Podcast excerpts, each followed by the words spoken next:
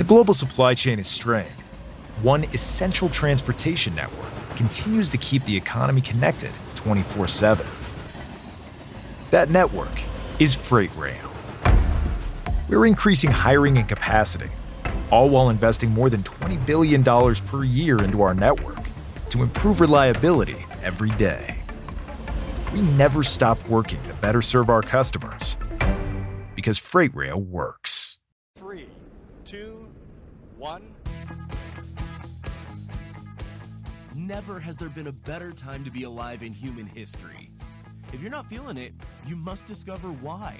Join Matthew Boulton in developing and applying a framework of objective optimism toward a flourishing life of meaning, health, and happiness. Here's your host, Matthew Boulton.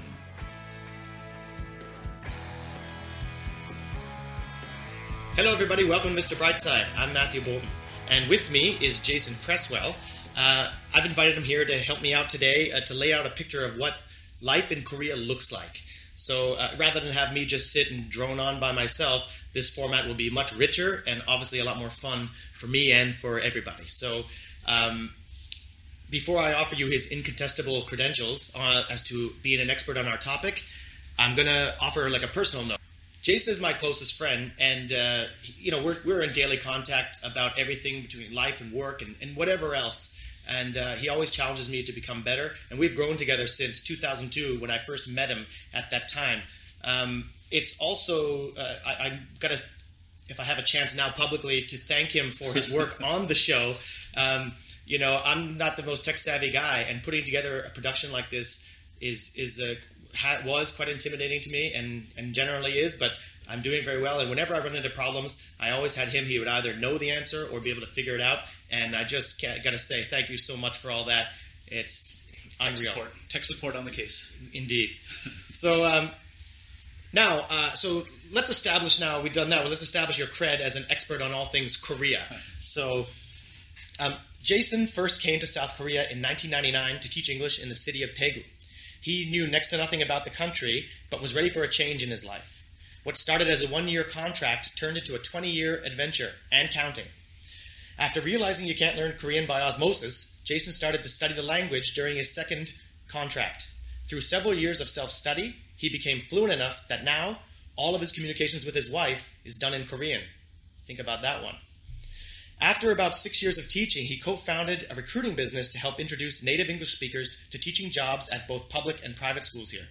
The global financial crisis in 2008 changed the landscape of the industry, and due to a lack of jobs in North America, there was a sudden surplus of teachers wanting to come here, and for the first time, supply outstripped demand. Demand. So, in 2010, it was time to move on.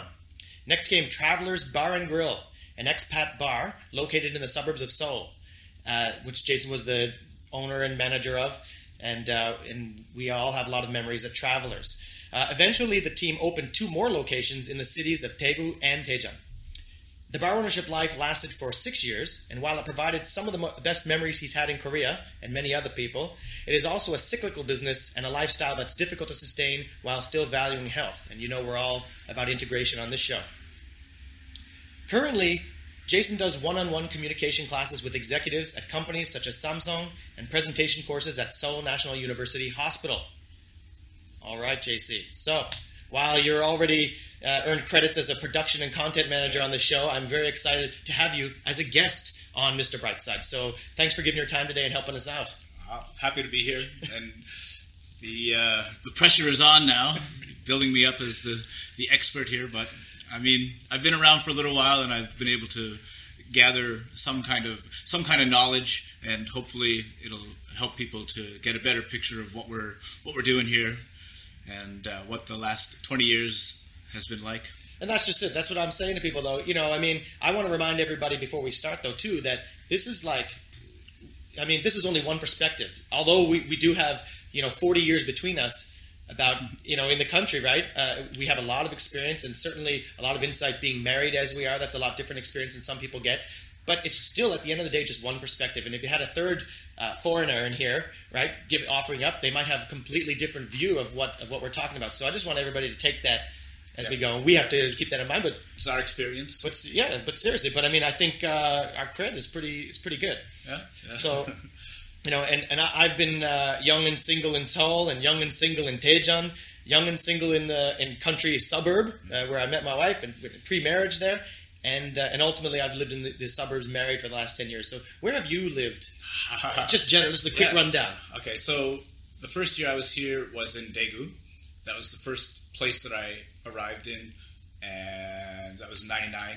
I did a year there, and then after that year, I went home for a couple of months. That's when I kind of decided, okay, I think I'm going to actually do this for a little bit longer. But at that time, I was '99. Daegu was not uh, like there's not much going on as far as Western amenities. Yeah, like there's no cheese. There's no.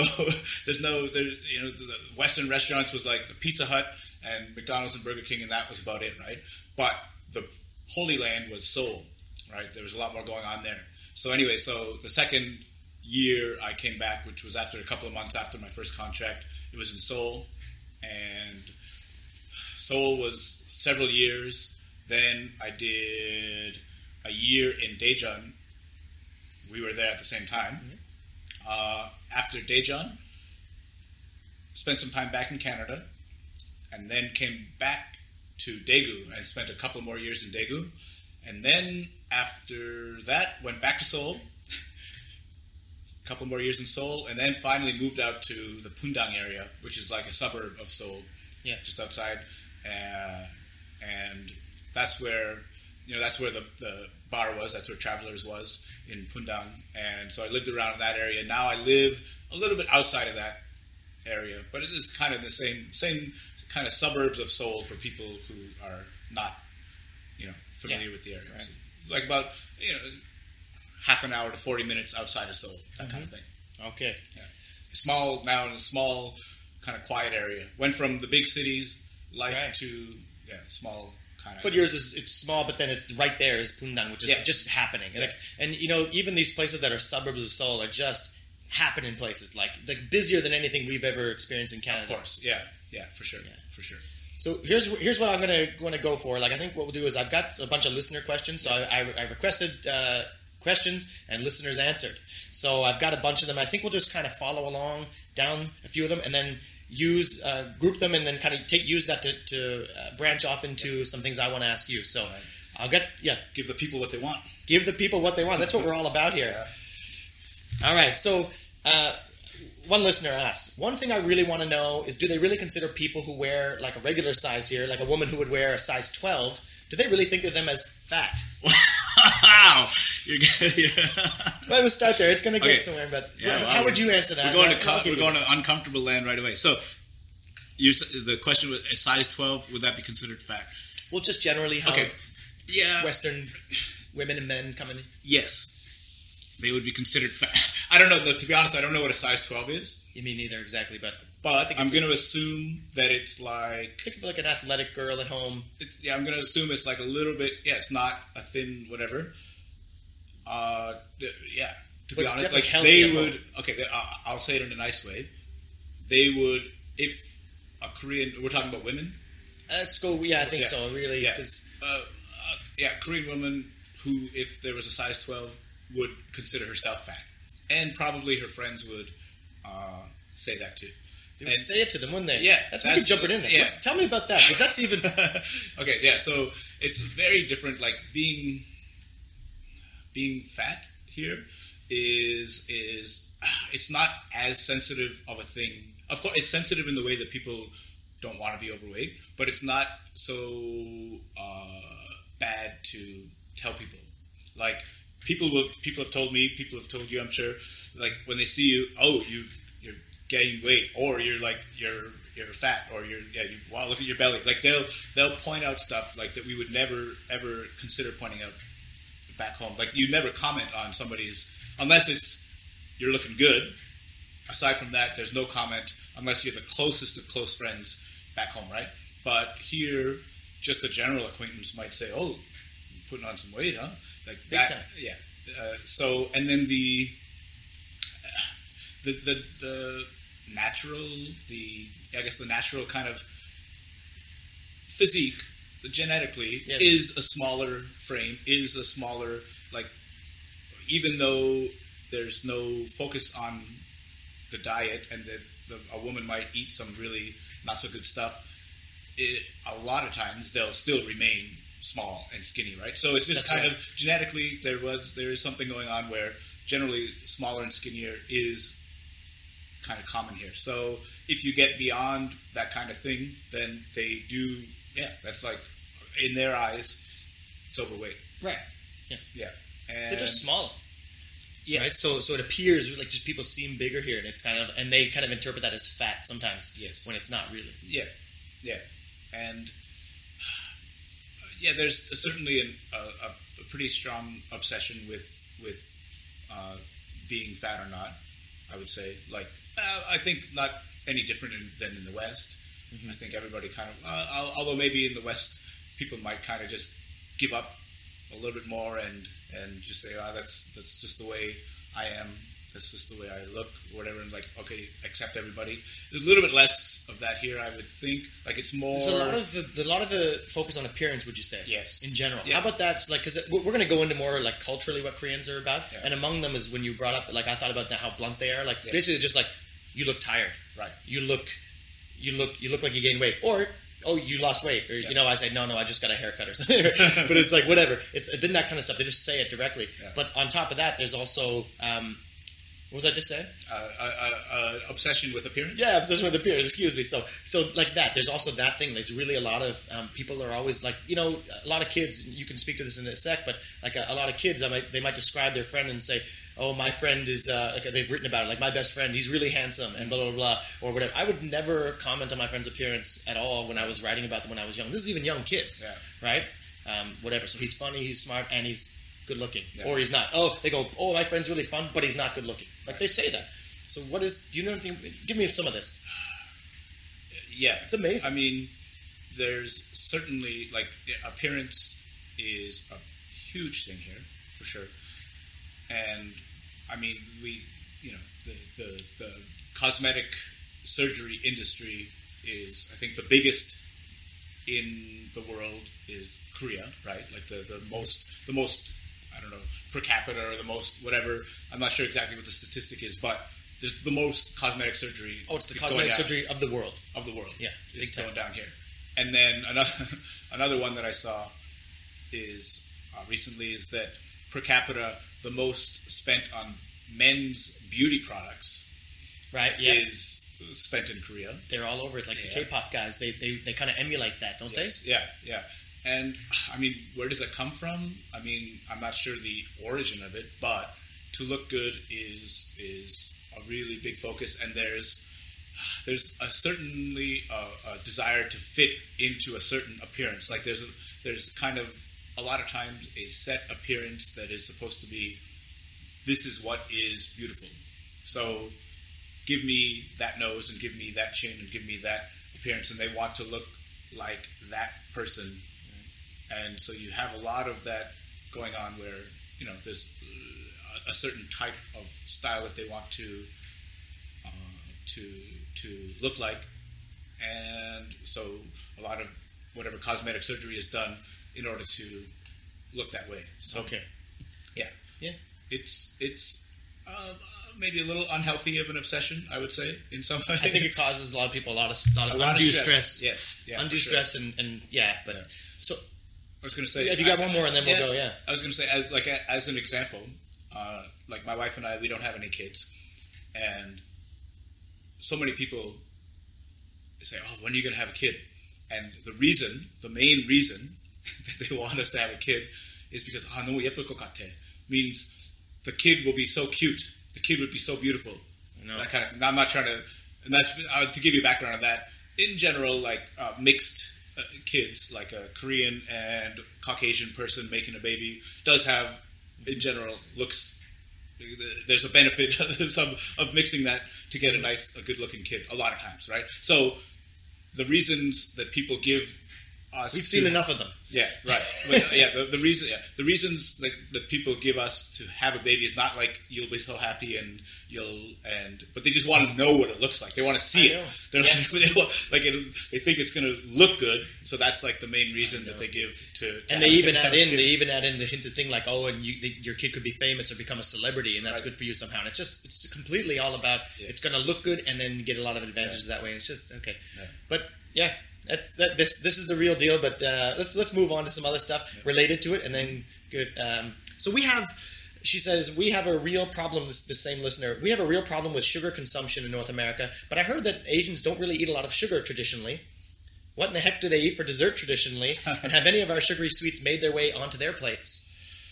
Okay. And we'll take it as yeah, we go. yeah. So, um, I think that traditionally it's true. The sugar sugar consumption before not so much, but now a lot higher. Like if I were to just say when compared to when I first came here in 1999, and uh, and compared to now, like the, the, the level of sweets uh, consumption and availability has gone through the roof, and now it's probably more as much as a problem health wise here than it is back home, or more so.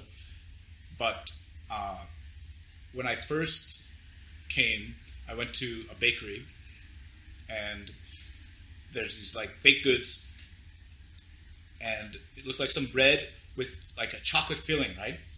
So mm-hmm. I saw this bread, chocolate filling. I'm like, all right, this is exactly what I need. good. Yeah, tell me, right? tell me about that. so bought this thing, brought it home, whatever. Bit into it. I'm like, what is this? Figured out that it is what's called a red bean paste. It's like pot, right? Which is uh, it's still popular now. Very it's like popular. basically it's like made from red bean. It is not anywhere uh, similar to chocolate. It's just it's like a little bit sweet, but from a Western kind of what is considered sweet, not sweet at all, right? And I was, uh, but at that time, it was like 20 years ago, that was kind of the, the kind of the sweet kind of like people, and they still do consider that sweet. So Yeah. the, the yeah the, the the sweetness level for me was not sweet at all, but for the sweetness level for Koreans was wow this is something that's very sweet. So we have different kind of gauge on what is sweet, what isn't. But now that kind of thing is still available and kind of popular. But I would say like certainly Western style uh, sweet stuff is becoming more popular, like macarons. I don't know if that's Western or not, but and then and then cakes and I mean you guys have you know your bakeries that you go to, but kind of have like the same kind of cakes that are happening here. I mean Starbucks stuff has uh, a lot of sweets. So and then and then a big trend in the last couple of years has been what do they call it? Like the imported. They have like the imported snack stores, which is like it's just these stores with stuff either like from Western Western imports and Japanese and other stuff, but it's like chocolate bars and and like gummy kind of gummy bears and those kind of things. Yeah. and those are really popular now, where people are buying that kind of imported imported sweets. Yeah, what I'd add on to the sugar thing too is like is like even though they're all into it, it still is that their sweet is still less sweet than ours ultimately. Mm-hmm. Like if we had a cake, we'd mm-hmm. have cake and then icing all over it, right? And then something else on drizzle on top of that. They kind of like they that's too sweet. Yeah. So they're still kind of like that. But at the same time, I go into like a supermarket or whatever, and the whole aisle and the whole shelf along the way is all just like the kind of packaged cookies and Yes. co- chocolate, this and that. It's like all that Yeah. boxed, packaged Yeah. stuff, which is which is kind of the, the worst. Right. So, they, and they- they're all just filling their, their shopping carts with it because they're going home and having Right. parties at night Yeah. in their house. And and and then maybe You're another seeing thing it would be them. yeah right for sure yes so uh, the other another example would be uh, like at Starbucks you know people are definitely getting the mocha whatever whipping cream filled like chocolate syrup drizzle whatever like the sweetest of the sweet things even me now like Mm-hmm. although I'm a, I love sweet stuff but even I almost can't handle one of those but Mm-hmm. it's certainly so that's about as sweet as you can get and certainly that's getting consumed and uh, what you were saying about the uh, the aisles in the supermarkets. Or, yeah, and that I would also say that I, connecting the first question about the, the, the size of people, certainly I've noticed that there are more overweight people now than there were 20 years ago. Yeah. for sure. Yeah. and kids especially. Yes, big time. Yeah. Um, and, and by the way, just as to what they eat traditionally, I would say I would answer that by saying it was fruit usually. So dessert would be like they cut up a pear or an Hmm. Oh, apple right, right, or, right, right. or some uh, you know mandarin or something and Yeah. put it out on the thing, and it's just sure. a bunch of fruit. Oh yes, us, yeah. So that's what they would eat for dessert. Yeah, it's, and it's not. I, I realized after being here for some time that like the idea of dessert as being part of a meal, like you eat dinner and then you have dessert as being like an automatic thing. That is a very Western thing. It's not necessary to have dessert. That's right. Like it's not like back thinking back home when I was a kid, right? It was like supper, dessert, like for sure. Like that's automatic, right? Mm-hmm. But here it's not. Right, that's true. All right, now let's go into another question about kimchi. Uh, where does that tradition come from? I mean, we don't have to be necessarily be Wikipedia and all the things. You can look this up, but if you have an, uh, a comment on it, um, and is it basically a Korean equivalent of a salad today in North America, or what can North Americans equate to kimchi, if anything? And maybe give us a bit of what is like how do people eat kimchi and stuff. I'll add as well. What do you think? Give us the give us the lowdown on that. I'm not a kimchi expert as far as the history of it goes. No, But that's fine. Just tell what us I do kimchi. know, what I do know is that uh, it's fermented, right? And the idea is that it can stay over the course of the winter. So it's something that you can have. You they make it in the fall so that they can have, they make enough of it so that it lasts the whole winter. Right? Because we're talking like pre-electricity, pre-refrigeration. You, you make something and then store it in a big pot That's right. right? Those outside kind of thing, right? Bury them Bury them in the- in the ground and- and and, the, the by doing that kind of fermenting process, I think that's what allows it to last throughout the whole winter. So they make enough of it in the fall so that it lasts throughout the whole winter. So I think that's the kind of the purpose of it is because it can last through. And how do they eat it today then? So, So now today, I would say it's like it's food is it's not it's not potatoes on a dish. It's maybe some other, and it's not a salad. Like uh, No. it's not certainly not a salad as we would kind of do it. It's just like some other little like a let's okay. Let's say you're having steak and potatoes, and you do a couple of asparagus. It's like the asparagus. It's like a little bonus something that's part of the meal, but it's not like the main part. I would say, you know what I mean? It's like Yeah, yeah. it's kind of like some other. It's a. I mean, here they call it. It's like a side dish, right? That's right. So you have your main meal, and then of course it's give used us in give us a quick things. outline of that. Then, what does a meal look like? A Korean meal, like just like what, what are they? Because it looks way different than us. We get a Yeah. plate and it's got the, the you know your, I- your meat and your veggies and your potato whatever, I and then a couple things like maybe some bread or salad. The- but the- they've got what does it look like? I think it's the the idea Like is, at home maybe. Yeah, eh, there's just more dishes, like actual dishes, right? So you have your main, let's say, of course, rice and let's say a soup or some or something like that. But then uh, there's always some other side little veggie dishes, including kimchi, including some other kind of. So there's always like a variety of things, and especially like if you go to a restaurant, depending on the style of the restaurant, you might get you know 20 different little things to pick at. That's right. And, yeah. And but even at home, I think in, in general, people like to have several little items to. They call it banchan. It's like side dish is basically the, the thing. So you'll have your kind of your main thing, which almost always includes rice and maybe some kind of meat or something. But then there's a whole variety of stuff that people just like to pick at. Uh, yeah, so it's a lot more stuff happening than what we would be. It, yeah, it's crazy. Like, and then and imagine just doing the dishes all the time. I don't these restaurants and all that. I just find it like it's it's unreal. Like what what they give you just as you order a meat, and then you Right. get all that stuff Yeah. that just comes out, and Right. then you can keep refilling it. Right? Yeah. You say, I want more of this little salad one. I want more of this little one, and they just keep giving it to you for free. And Yeah, right. Yeah, that's one of the things crazy. that's surprising. It like you How just do they make any money? We you right. right? Yeah, you just keep on order. Like if there's one that you like, you just keep on ordering it. And sometimes it seems like if nobody's eating one, you know, it seems a little bit of a waste. But but it's almost there. Like just in case somebody wants this one, That's right. and you want that one, but it's all it's all there. But yeah, the the person doing the dishes has got to be a nightmare. I, I assume that at home it depends on the situation, but I think a lot of times they have like a whole bunch of those in like some kind of Tupperware Yes. and then you know if they're not trying to be fancy, if it's just a family thing, I think they'll just take out like a few of these Tupperware ones and you just kind of go from there. Yes. as opposed to trying to make it into all those dishes. I think it depends on if somebody's over or not. Or if you're just like your husband's having whatever with the kids and you're having a meal and you just kind of here eat out of the eat out of the Tupperware. Yes. that's got to be happening too. Uh, I want to say on the kimchi for people, I always got this is what I say to people too. It's like it's, a lot of it has like a marketing issue, right? Because when you say fermented cabbage or pickled cabbage, they kind of like spicy pickled cabbage. They go what? And then if you say something like, well, it's kind of like spicy spicy Korean sauerkraut, and they go, oh, sauerkraut, that Sauerkraut, sounds good, yeah, right? yeah. And it's the same thing I find. So it is basically like a sauerkraut, right? That's how you can think of it, and you, you put it on. You can have it with a bite of meat, or you just have it as a bite and kind of refresh Yeah, yourself yeah. or something. Like and a have coleslaw, crunch. almost. like a coleslaw more than a salad. A coleslaw is not really you wouldn't call that a salad. Yeah. Sure, I'll call that.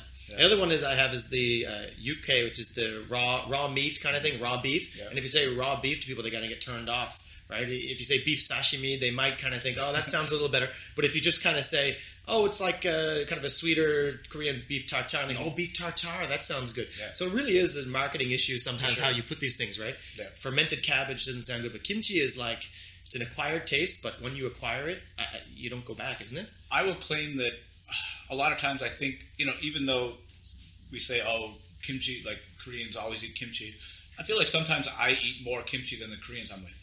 Like if I go out to a When you samgye- eat at a like a pork restaurant, yeah, I'm like the only one eating the kimchi.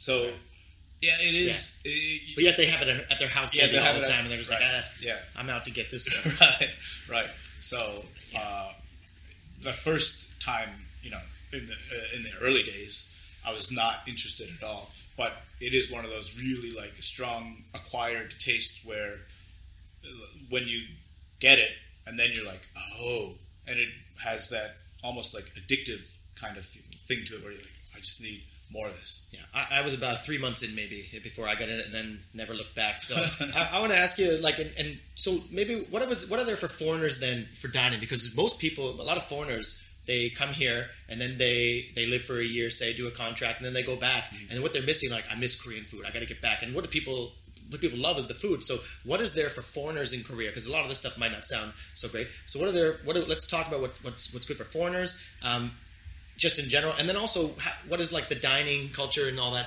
How is that different than Western culture? That's I think this is kind of a fun topic, Yeah. and we'll kind of keep we'll do this for a little bit, and then we'll move on to something else.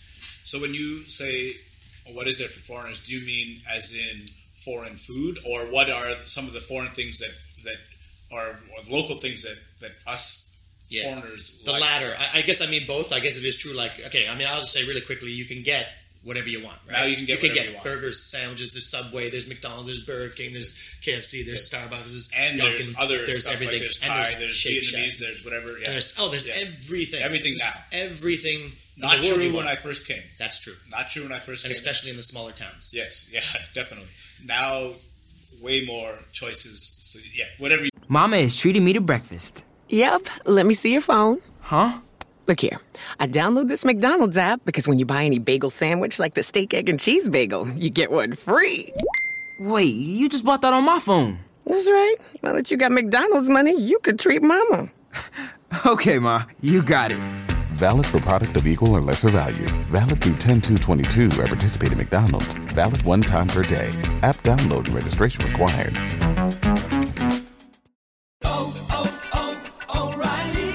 This is Sarah's O'Reilly Auto Parts story. Driving cross country with two young children is ambitious, to say the least. Then our check engine light came on. We pulled into O'Reilly Auto Parts and they tested it.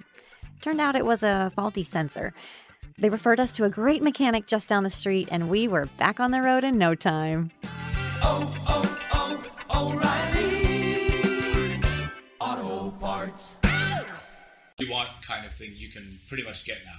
Pretty. So, but I was more interested in what is there about Korean? Like, oh, or do you have something to say about that? No, I was just going to say. So on the other one, like if I were to think of what is it that the, you know, like if you get a group of of non Koreans, like we always say foreigners. I don't know if that makes sense to people. We're the foreigners. I know. I mean, we're very used to that now. But No, anyway, it's the word, But somebody back home might be thinking, "Who's the foreigner? The foreigners or the Koreans?" No, we're the foreigners.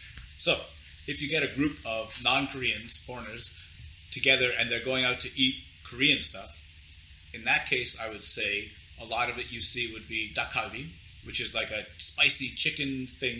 It's like some chicken mixed with some uh, spice and some vegetables and stuff like that. That's a very common one. And Let's bring them off here. Dakgalbi. dakgalbi is a big one. These days, that's more Chinese, but I was going to say lamb. Lamb skewers Mm-hmm. is uh, is a common one, but that's a little more Chinese than it is than it is Korean. Mm-hmm. Uh, of course, uh, samgyeopsal, which is uh, pork pork belly, pork belly, pork belly. The whole like uh, this is probably something that most people are familiar with. Whatever Korean barbecue, where you have Korean barbecue. It's where you're sitting right? at the table. What's Korean barbecue? It's famous. Everybody's Yeah, heard of it, right? Right. What yeah. is it? So yeah, back home now, people know Korean barbecue, right? You're, the the basic idea is you're sitting at a table with fire, and you're cooking your own meat. So this kind of uh, the meat. There's obviously a whole bunch of different kinds. There's you can go to a beef focused place, or you can go to a pork focused place, or or something that has whatever different stuff. But anyway, samgyeopsal, the pork belly is one of the biggest ones, and uh, you're just sitting there cooking up the, and it has that whole several side dish thing that we mentioned. But the the, the appeal of it, I guess, is that you're uh, you're sitting there with raw meat. You put it on the fire. You're cooking it yourself, and you order by like whatever couple of hundred grams. Like, okay, give us another 200 grams of the of of, uh, of meat, and then usually involves alcohol. Yeah. Uh, I mean, if we talk about you know the the other thing that's surprising for for newcomers, I guess, would be the sharing. When we're talking about all these side dishes, uh, that means that everybody's eating out of the same dish. Yeah, and not exactly the same bowl. I mean, with a soup it is, but I mean, you're picking off the off the same barbecue, like off the grill, and, and putting meat in your mouth. It's cut up into individual pieces. And But, uh, but even like I'm talking about like the side the side, dish, the ones, kimchi. like I'm the- grabbing the kimchi, and then you're grabbing a piece right off the same Yeah. little dish. Yeah, right. The salads, whatever. So there is definitely a lot more communal. And then if you want to talk about like another where that extends to, if you go to like a place like a popular one here is Outback, Outback restaurant, which is a steak Outback, a steakhouse. So if you go to a steakhouse here, uh, with with your with in the Korean style, they're not ordering like we go to Outback.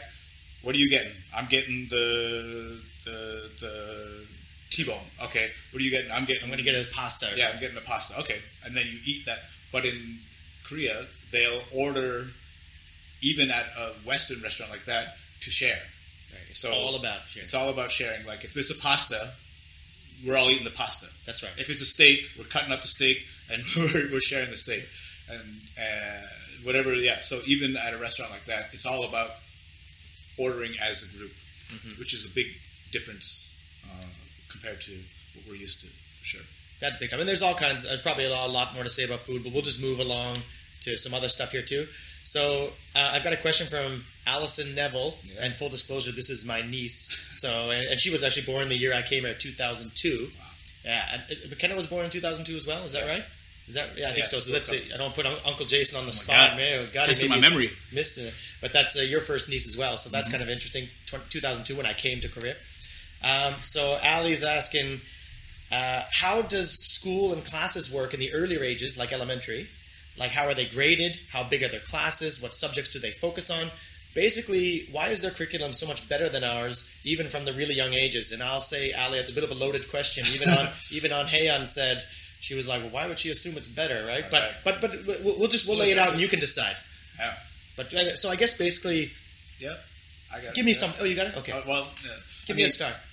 I'll start off by saying that I've never worked in a public school, right? So uh, maybe uh, people who have have a better idea. But uh, to knock off a couple of the questions, first class size, big. I don't know exactly the numbers, but maybe 40, 50.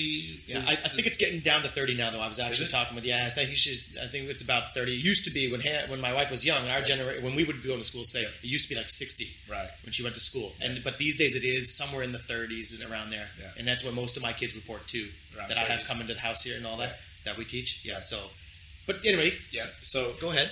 So big class sizes. Uh, I don't know back home now what they're what they're dealing with if they're dealing with thirty or not. But we used to be thirty. Yeah. Yeah. Yeah. But uh, class size is pretty big. Um, with the idea of why is the curriculum better? That's a good question. But I don't know necessarily if the curriculum is better. What I would say is, in my opinion, generally we can say like the results are better. As far sorry, the results. Yeah. The okay. I think that at an, a same age, a Korean kid knows a lot more than a Western kid in a test, especially math and science. So, Agreed. right. So, it, better or not? I mean, better or not is is I mean a debatable thing. Can do they know a lot more stuff? Like as far as uh, especially math and science goes, for sure. But I don't know if that necessarily comes from the school curriculum. I think what it comes from is that the learning doesn't stop at school. Like I think a lot of the way it's looked at is school is just like you learn some of the stuff there, but it's the after school academies where they're really adding on to what we would be doing back home. Yeah, So the- sometimes I say that I feel like they supplement it almost like it's not even adding; it's more like it's supplement. Yeah, I think, uh, like I think, almost the idea is if you're in grade two, that you want to be like in grade four by going to different academies, and you want they want to almost like learn all the stuff that somebody would be learning. Like if somebody didn't go to these after school academies that are here, which are here for, are you know any any math, science, English, uh, piano, whatever. There's any subject that there is. There's also you know after school academies that people that people could go to. Um, but I think if somebody just went to their normal school, like they feel like they're way behind oh yeah, compared to the normal idea is you have to do your math academy and science academy and English academy and all that supplemental stuff. So I think the the the not that the curriculum might be better, but the expectations are way higher as to how much they want to stuff into the brain like, Yeah. as soon and as early as possible.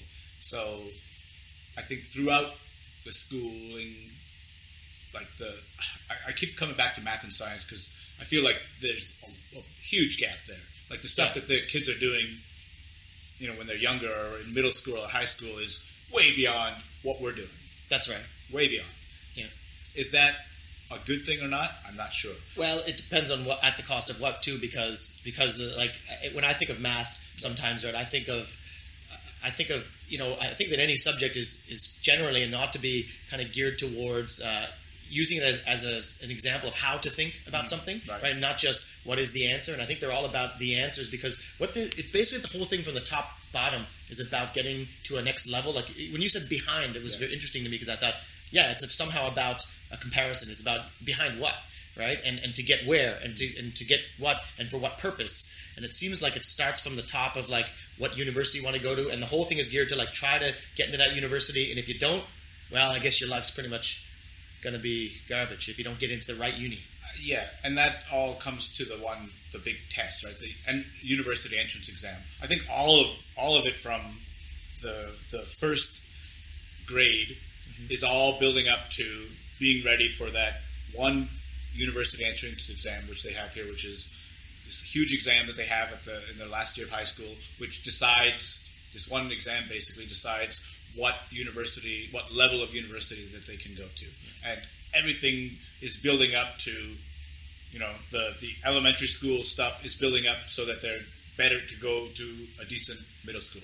And the middle school stuff is you know trying to get ahead of the game to prepare for the high school and the high school like it's all leading up to this one test Yeah. from from I think from the very beginning What it seems so this is hence these private hagwons. We haven't really given a really clear thing of what it is. Like these hagwons, which are private academies, people they go to school, the public school, and then they go to it's a whole private system of academies, and they go to math academy, then they go to science academy, they go to an English academy, maybe they go to an art academy. It depends, piano or something like that, or whatever. And they'll go to maybe a social science, social studies academy. At some in some cases, we have a friend who has a academy like that, and so they go to all these things, and the idea is to get them ready to get to get to you know uh, earn the score on that entrance exam. And I, my wife even put it to me the idea that schools now are almost the public schools are almost like that. You go and you kind of get an official graduation kind of thing to move around. But the but the hagwons are the ones who are who are preparing the kids. And I parents feel like if my kid's not in there, they're not they're they're not getting ahead. Yeah. Right. And these kids, like, and, and just to give a give a picture for people, because maybe they don't know, right? Is like these kids are going to school, then they're going to Hagwons, and they're not going home till like ten o'clock Right. p.m. Right. It used to be worse when, in, in uh, like when my wife was young, Mm. and all that, but it's still like that. And 10, 11 p.m. This is high school, even junior high. Yeah. So it's a, just up till then going to school. Right. So I mean, it's it's almost to answer Allison's question a little bit. It's like a matter of the volume of studying. Like if if back home, I don't know if kids finish at three o'clock or three thirty or whenever school finishes, it's pretty much finished for the most part. Like imagine that you keep on studying until ten o'clock at night, like from whatever time you go to school, and then you keep on going, and then once three thirty, that's the start of the day. Like that's when you almost start to study. So when you're going home, when all your friends are going home and going to play soccer or doing whatever, like that's when they really get going, and that's when they start. So I mean, you're doing like, would you easily say it's double the amount of studying? I should At I least- should think more. Yeah. At least double the amount of studying that kids in Canada do. Yeah. So is that better? I don't know if better is the word, but it's certainly it's a higher volume, and it's uh, like if you wanted to, if your only goal was to do better on one or some kind of test, yeah, it prepares you for that. Right. But does it prepare you for life? Does it make you creative? Does it, you know, there's, uh, I mean, we could go on for a long time talking about I the know. advantages of disadvantages of this. But if you're, if Allison's wondering, like, why do they uh, maybe outrank us in in scores on like a math test or on a uh, or on that kind of thing? It's just the it's like the amount of volume. It's just they're studying twice as long as as, as Canadian kids. That's right. Easily. And, and I'll give it. Like, I don't want to go into again. Uh, we're trying to put a picture here Yes, today. not whether it's not good or bad. on whatever. Yeah. But but as per a picture, I will. I always have this image, and I have a lot of other ones I could go on. But I'll give one, and it's when I was teaching at a summer camp or whatever, and we and we and, and then they had a math kind of thing, and I kind of said, "I'll do the math." Math classes, right? Because it was fun. It was it was elementary math, so I was okay. But I was doing like word problems. I thought word problems are a great thing for them to do because it's in, it's like problems in English. Can you understand what the thing is doing? It's like you know, kind of combining it all, and, and, and they're fun. And I used to think they're fun. So it's like basically word problems. You know, how you got this much pi- this much pizza and this many friends and how many, and all this stuff, right? And maybe a little more complicated. And they are all just begging me to tell them what the equation is so they could solve the equation and show me. And I was like, no, but look, like how many friends? And I was trying to ask them the right, show them how to ask the right questions, and they were just Progressive presents Married to Your Home. I'm disgusting. Oh, House, don't say that. You could live someplace so much better than me. That's not true. Oh, yeah? Look at these uneven stairs. Gross. House, you know I don't care. Ugh, and the squeaky door hinge.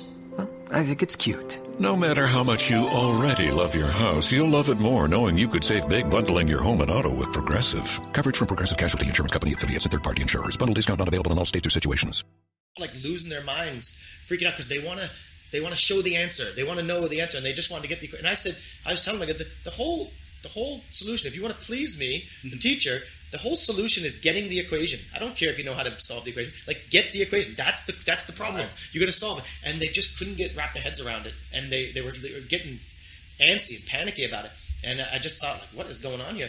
And now, now I will say that my wife has said that these days it seems to be they're they're moving more like that. Word problems are becoming a lot more of, of what they're focusing on, that kind of thing, rather than just give me the answer. But it seems to be a lot of, and, and I see it in my my own English conversation classes that people are really scared to kind of speak up and be wrong. It's a lot about I'm scared to be wrong because it's right and wrong. There's no. Whereas at home, I think a lot of kids feel free to be like, you know, just how do you think about it? Like, and, and then okay, well, th- and help them ask the right questions. I think, Wi- ideally, Yeah. but Yeah. but uh, we don't really get a lot of that. So, I mean, if yeah, it depends on what your goal. If your goal is to do very well on a test, and uh, then what they have going works a lot better. But if you're trying to go for something more well-rounded, maybe it might not be so good. That's it. We'll, we'll wrap it up there we're not going to get into educational theory and all that stuff. So, um, how, but connected to education, why do Koreans want to learn English so badly that native English speakers can make a living teaching them? So, right, and like, what do they need to know English for? Do they plan to leave Korea? And what are some of the top jobs Koreans aspire to when they grow up? So, but let's say, why do they need English? Why, why is it such a big thing here? It's a huge industry. It's, a, it's our livelihood. Yeah, yeah. Um, I'm gonna. I, th- thought about this a little bit, and I think the the kind of one of the reasons is that I think Korea is uh, an export economy. So, country itself, what maybe we're like 50 million people. Back in the day, it was like 40, 30 million people not too long ago, and the majority of I think what the what the, the, the GDP would be is from exporting stuff. So you have big companies like Samsung, Hyundai, who are exporting to other countries. So the, the, the like I asked my Samsung guys, like their domestic market of sales is maybe I don't know one percent or something like that. Like it's tiny of the domestic, although it's such a huge company here and like you know everybody's Samsung everywhere and they advertise Yeah. and it seems, but it's like a f- small fraction of their overall sales. I did not know that. Yeah, I mean, I assume because Koreans are pretty think- loyal yeah, to buying Korean of course, but it's brands. it's a- right? It's a tiny percent of their market. So Samsung is like, as the biggest companies like the is an export export country, right? So if you're if you're a country that depends on exporting, that means you're going to be having to do business outside of Korea, which means you're going to have to have somebody who can communicate. So I think that's kind of the starting point of it, right? The real, you know, a real good reason. But at some point, it just became a thing where you have to, like, to get a job at one of these companies. You know, being able to speak English is uh, is uh, one of the kind of basic job requirements, and uh, and even for for university entrance, I think it's another requirement for some some some things. Right, you have to have some level of English. So the the it's the whatever the global language, right? The the language of business. That's Yeah, what it is. that's what uh, you know people. So the language of business. That's uh, Yeah. I would put it that way too. uh, so to get, I think it's themed now is if you want to get a good job, you have to speak English. Uh, I think the, the the question also included like, are people planning on living or moving out of Korea? That's right. Uh, Some, I think some want to. Some have the, the, the dream of moving to the U.S. or moving to Canada or moving somewhere uh, outside In Europe of Korea. Australia, they just yeah, New Zealand. Some like some people want that as a permanent thing. Some people want that as a as a uh, just an opportunity to go and live abroad and study. I think now, I mean, travel to other countries now is a big thing. You know, people like to travel to to wherever, so having the language ability is helpful there. But I think it all comes down to if I can speak English, I can get a better job. Yeah. Now, do they actually have to use that English in most jobs? Not in most of them, but in some of them, yes. And you know, a lot of people they they also want to uh, have like again, Samsung guys. Most of them want to have that opportunity to go get sent to whatever country to work. Right? They're working in Korea now, and they might get sent to wherever for a couple of years to work. Go to Europe, go to London, whatever. And then you know the pay is good for that, and they're provided a house, and then you know their kids can go to an international school. So all those things. So it's just seen as an advantage. Yeah. To move up. I, yeah, and I, I think I'll add too. Like I, I know some of the younger kids I teach, they maybe they don't get. It's more like their parents are trying to say to get a good job, you have to do this, so they kind of see it as some kind of duty.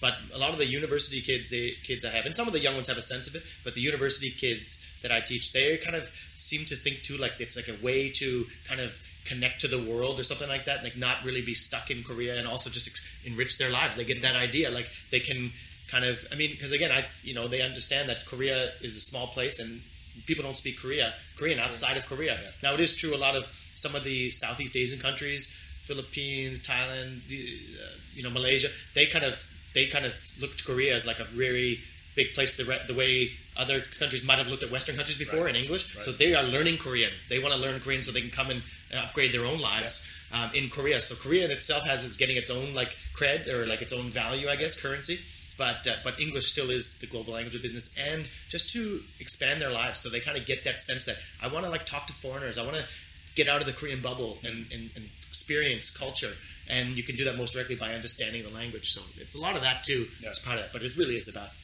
jobs, Right, right. Good future, Good future. but Good they're getting a sense of that, and I, and I like that.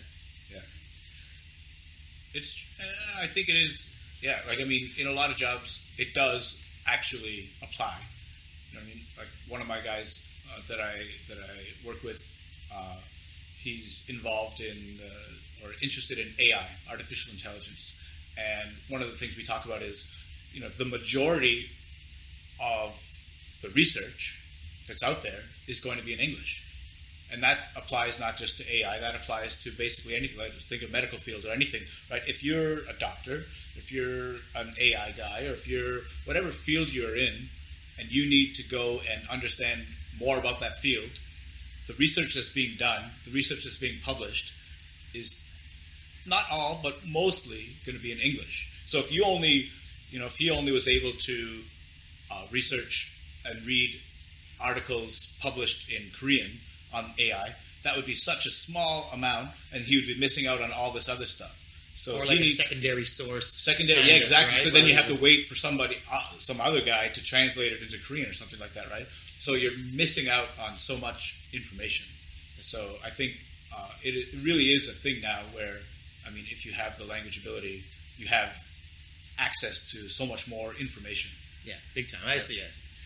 So moving on, then uh, I'm going to look into like gender roles, right? And so, to what degree is Korea maybe uh, is it a sexist culture in any way? What is what they're they're looking for here? Are little girls and boy little boys sent on different paths based on their gender, and are they restricted from anything because of their gender? So how how are we going to navigate this? Just you know, give it straight, I guess. Uh, Yeah. what, what is going on with Korea? Because it's you know it's a lot different now. I'll, I'll put out beforehand, right? Preface it with it's a lot different than you know say when my wife was young, and but yet there's still stuff, and a lot of it comes from the Confucian his tradition, right? And then the, gener- that generation's still alive, and they pass it on. So there's a lot of stuff. So give me what it looks like to you anyway, if, if you don't, if not the history, but just what does it look like? Um, yeah, I, I, I still think that there's the kind of expectation that the the girl will eventually become the wife, and who will eventually become the mother, and who will eventually, uh, yeah, have that role of, of, of stay home mom. Eventually, so I mean, you know, if the question is, are we, are are they looking at the same career path, that kind of thing? Not quite. I don't think. I think there are there are expectations that that the woman will eventually become a mother. I mean, in the in the big picture of things, right? So it's like wife, mother, and probably, but but I think there's a lot more of uh, going back to work. I mean, it used to be, uh, in general, I think once you're maybe no work, but that's really old school. But but you know, work, get married, have children, and then that would be the end of the career. But I think there's a lot more now where that they would, you know, stay home for a while, maybe until the kids are a certain age, and then go back to work is more common. But I would say not so much as there is back home. Mm-hmm. So Yeah, and you know, I'm just thinking of that. I'm looking at the schools right now, my university, you know, my campus. I feel like I see more girls and guys on it, almost like similar to Western co- ca- campuses, isn't it? Yep. So they're just kind of, but what? But yet, and now a lot of them are talking about they're not really interested in even marriage sometimes, and right. kids and all that, right? Yeah. But some are. yeah, yeah, yeah. But it still is that thing. Right. I- it, it seems like the the uh, the path. It almost seems strange, right? It's like it almost seems, in some way, in some cases, and not as much anymore, but where the whole idea of going to university and then getting a job was only for a few years. Like all of this leading up to a few years, and then you're done for for a woman. And I always feel like the students, the the, the girl students are. I always enjoy like whenever I was teaching kids, whatever. The girl students study harder and are more focused, and then seem to just do better in general than than the boys, right? And you know, just more focused and that kind of thing. But it seemed like the whole process of getting to that point and then going to university and then getting a job and then you're kind of done. But there, but not so much now. Okay. So what about in the within the family then, like the oldest son and all this stuff, and how do we, you know, how does it, like that kind of stuff? Is that something you can give us a little quickly, maybe? Okay, Like, what is that? I, I would say that I would say that uh, when when getting married, there's still the idea that uh, you the word belong to is a little bit strong, but that when when a woman gets married, that when there are the fa- big family holidays, the Lunar New Year's and and and Chuseok, the thank, Korean Thanksgiving, like for those kind of holidays, generally the women are expected to go to the husband's side, and sometimes they'll also they'll visit both sides, but the idea still is that she is now kind of sent off She's part of that family, yeah. Yeah, Like right. back in the day, you should actually put them on a cart and with the dowry, and they go off, yeah, right? that you're But of like, now it's right. not like that, but it Yeah, still is something. Not like as that. much, but still, still, the, her responsibility is more toward her husband's family than than than her own family. And you know, if if it's a holiday and we're only going to visit one person, probably it's the husband's side. And back in the day, I think I'll just add on here, like the idea. What I'm thinking of the oldest son is back in the day they want, really wanted a son because the idea is the oldest son kind of gets a lot of advantages, like it's the title to the, the estate and all this stuff. But yet he's expected to take care of the parents in the old age, so he's the one responsible for them, Yeah. right? Whereas everybody else is not. So you kind of get perks, but you get a lot of responsibilities. And it's kind of like that now, but not so much anymore. And I see a lot of like guys that we know they're all like a lot of them are just like now I really love a daughter there, so they'd be so sweet, like, and I would just love it. So they kind of like don't really care anymore, but they used to care, Right. right? So To at least have a son, yeah. yeah, Like the, yeah, because the son, the oldest son, has a lot of responsibilities as far as that. Yeah, as far as keeping the traditions going, and as far as you know managing the family and getting people together and all of that stuff is Right. the, the eldest son's responsibility. yeah. I think of like if you see that movie was a Coco, the Pixar movie or whatever, with the Mexican uh, the, the Day of the Dead and all that, uh-huh. and they have to do the ceremony for the dead. They do that kind of similar thing in Korea, but it's the son's responsibility, the oldest Yeah, son's responsibility to host it, Yeah. to have all the stuff, to keep all the stuff, to like visit the graves, take care of them. So it's like you need this guy, or you, you're not going to get taken care of in the afterlife. or. Now, and if you are the wife of that guy, that's that's kind of trouble. Like, I mean, it's more work, and you hear a lot, like because yeah, it's the oldest son who is okay. We're having the the dinner at our place, but it's not him that's doing the the cooking.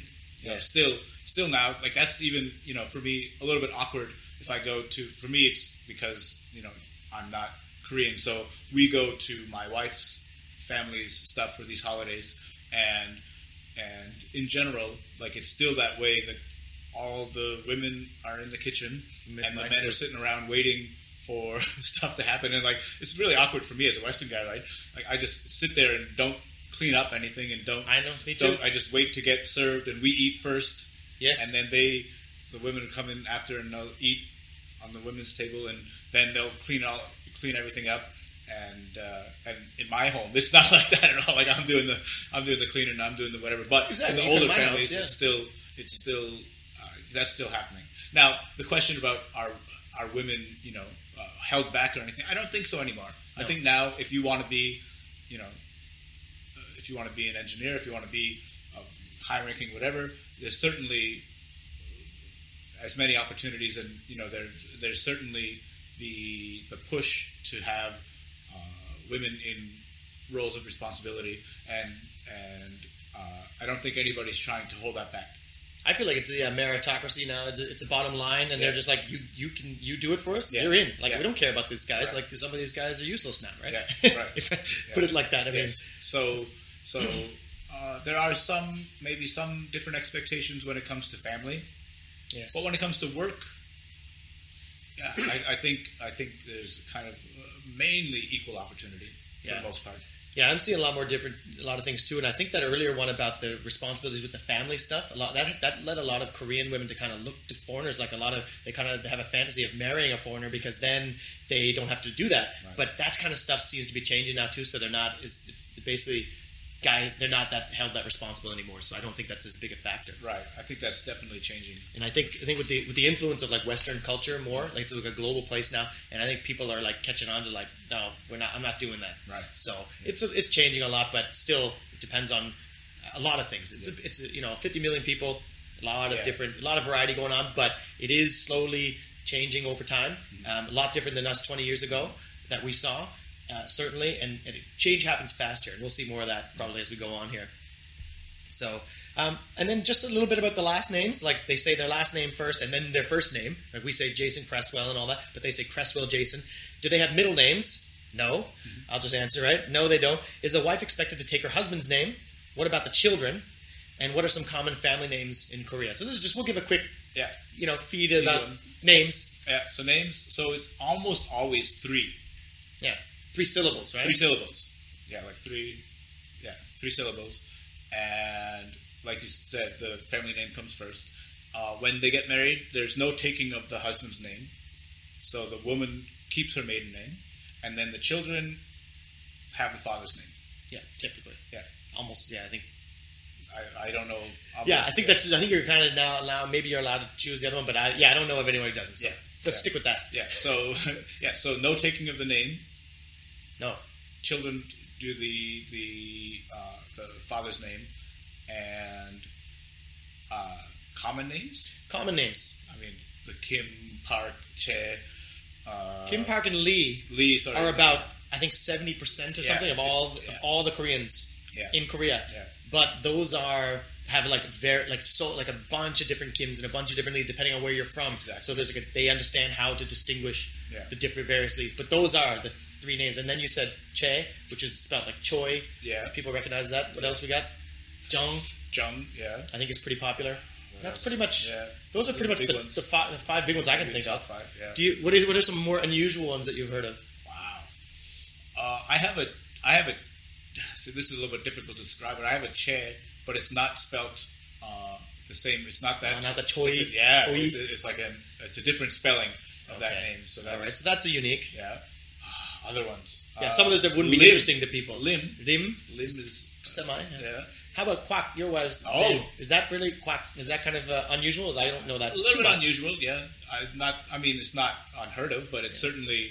I'm sure you know compared to those other three, way down, way down on the list. I have a note on names to give to, to you know to give a something to that question. Um, as far as like last names, whatever, but as far as first names now, it used to be the two syllables, but a lot of people go with the one syllable, trying to be a little unique, and a lot of them now are like throwing out three or more. Like like I have a student named Rei Chel, right? Like they kind of put it out, like kind of creating some kind of creating names rather than some of the traditional names. So they're really branching out a bit.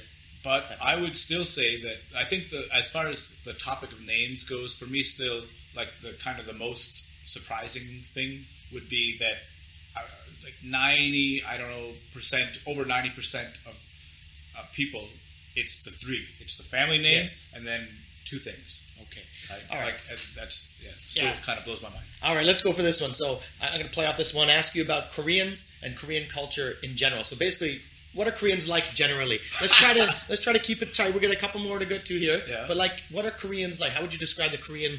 Like again, this is all general, right? This is never. I mean, again, 50 million people. There's so many unique individuals, but yet there is a Korean character, right? Versus, you know, just like a, there's a British guy and an American versus a Canadian versus you know an Australian. What are they like? And then what are Koreans like? Right. So would you how, how would you? Wow, that's such a tough? yeah, it's a, it's a tough one. It's a tough one. What are Koreans like? Like how are they different from Western people? Maybe a mental. Like Okay, maybe a little bit more. Like, will you have something? Or uh, maybe not so much. like are they, would you say they're a little bit more of a collective mentality versus an individualist mentality? Yeah, Like like yeah. Okay, yeah, that's I find yeah yeah. I find like there's something too. People's kind of people are are somebody in relation to somebody else. Mm-hmm. I find like you're you you, you wouldn't necessarily you're like my older brother. You're not Jason. Mm-hmm. You're my older brother, or you know my- we, we call the mother someone we call them you know mother of, of this student like this So- girl's mother. You're not maybe maybe that you. would be You're not, yeah, yeah maybe that would be like the, the, the kind of the big dif- differentiating factor would be the rankings and there's so many different rankings depending on uh, different factors like age mainly age I guess that would be you know like where are you what is our relationship and the relationship is based a lot on uh, what age are you compared to what age am I and so like you said I would refer to you as uh, different. I would talk to you differently if you are older than me versus if you are younger than me, and that is even one year. Right, Even which is year. which is us one year. Yeah, one year your difference. Older brother. Yes, uh, yeah. So, so Sorry, that I kind of throw, sorry, throw that out there. yeah, JC, I blew my cover. Yeah. So the uh, the the ranking system is very uh, much alive, very much like they want to know very early on what is your age so that I know how to refer to you. And it's kind of interesting, like you said, the the way of referring is a family thing, though. Like older brother, younger brother, older sister, younger sister would be kind of the the kind of the the translation of you know I'm your older brother. Yeah, right. Right. And that's another thing. See, they they refer to each other as older sister when they're not even related. So again, Right. this kind of it's And collective so, more so than that yeah, and that's the other thing is, is certainly there is uh, the group. The group is more important than the individual. Would be another kind of differentiating factor, and that goes when you're. I mean, if you're thinking of social kind of thing, I mean, everything is kind of done together. If we're having a drink of soju, we're all doing it at the same time Mhm. you know, or if we're going to move from one place to another, like let's say if we were Westerners, we might say if if we're like going uh, from bar to bar. Let's say we're in an area where there's a bunch of bars. I might say, "Yo, Boulton, me and whoever, we're gonna go check out blah blah bar next door. Come over here. Come over after you know after you finish your drink." And we would maybe go by ourselves first to that bar, and you might be hanging out there with a couple of other guys that we were there with, and you might come over to the bar after. But in Korea, like the whole like that would be unheard of. Basically, like everything moves as the unit. So that kind of social thing, right? We, we you know, uh, the whole group moves together. The whole group acts together, and the whole like everybody. It has to be kind of uh, enjoyable for the whole group, as opposed to the individual. I I got a, I've got an example just to, just to kind of color this a little bit with, with the story.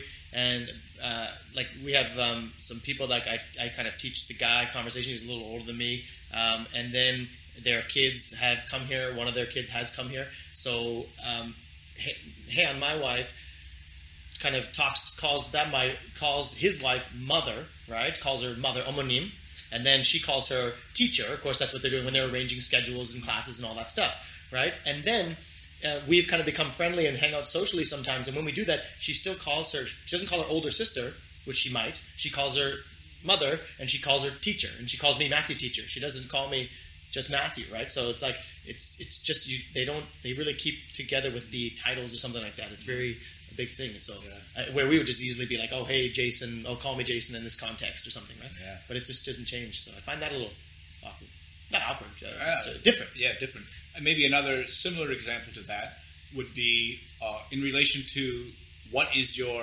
position in this situation.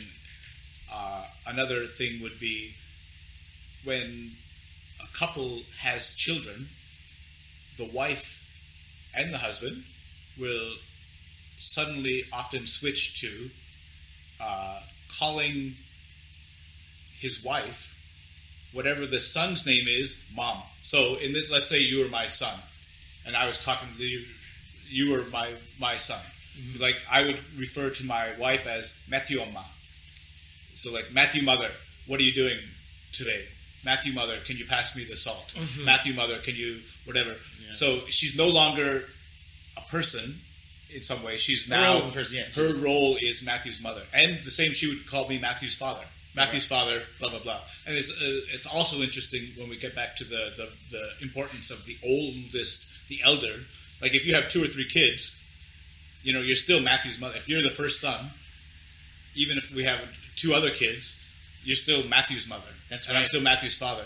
Forget about the other ones. Like like I'm like, what about me? That's I'm- amazing. you know, Yeah, yeah, it is true. I see that with the and whether it's yeah, like girl or boy, whatever. Just the right. the one you're yeah. Yeah. So that's uh, and so it seems like in that situation, your most important role is you are Matthew's mother. I- I'll just throw one, one more thing I'd like to say, just more of the Korean, kind of Korean mentality or character. But then, of course, there's a lot more people thinking of themselves as individuals now, especially younger younger people do. Like a lot, again, I think about uni, uni kids and when they share about themselves, how they think about their lives. It is a, it is I see a lot more of that now, and it's encouraging. Um, but just generally, there's like a little bit of a shyness to kind of speak out and be kind of bold or kind of stand out, like the you know the, the the nail that stands out gets hammered down or something that kind of thing like they have that you feel that kind of thing where they're a little more like westerners come over and appear loud and outgoing and kind of hey what's up? And but they're kind of a lot more reserved and stuff. Is there something what, yeah, there's certainly uh, the the desire to fit in and not stand out, I, and, and you can see that when when something becomes popular, it becomes very popular, and very quickly. And you know, if there's a popular restaurant, everybody wants to go to it, or if there's some song that's popular, it's like on all over the place. So there's certainly some kind of uh, conformity happening. Like when something is the thing, it's the thing for everybody. You might talk about the haircuts. If somebody, if, the, if there's a certain haircut that's a popular haircut, then like everybody has the haircut. Yep. So yeah, the idea of wanting to fit in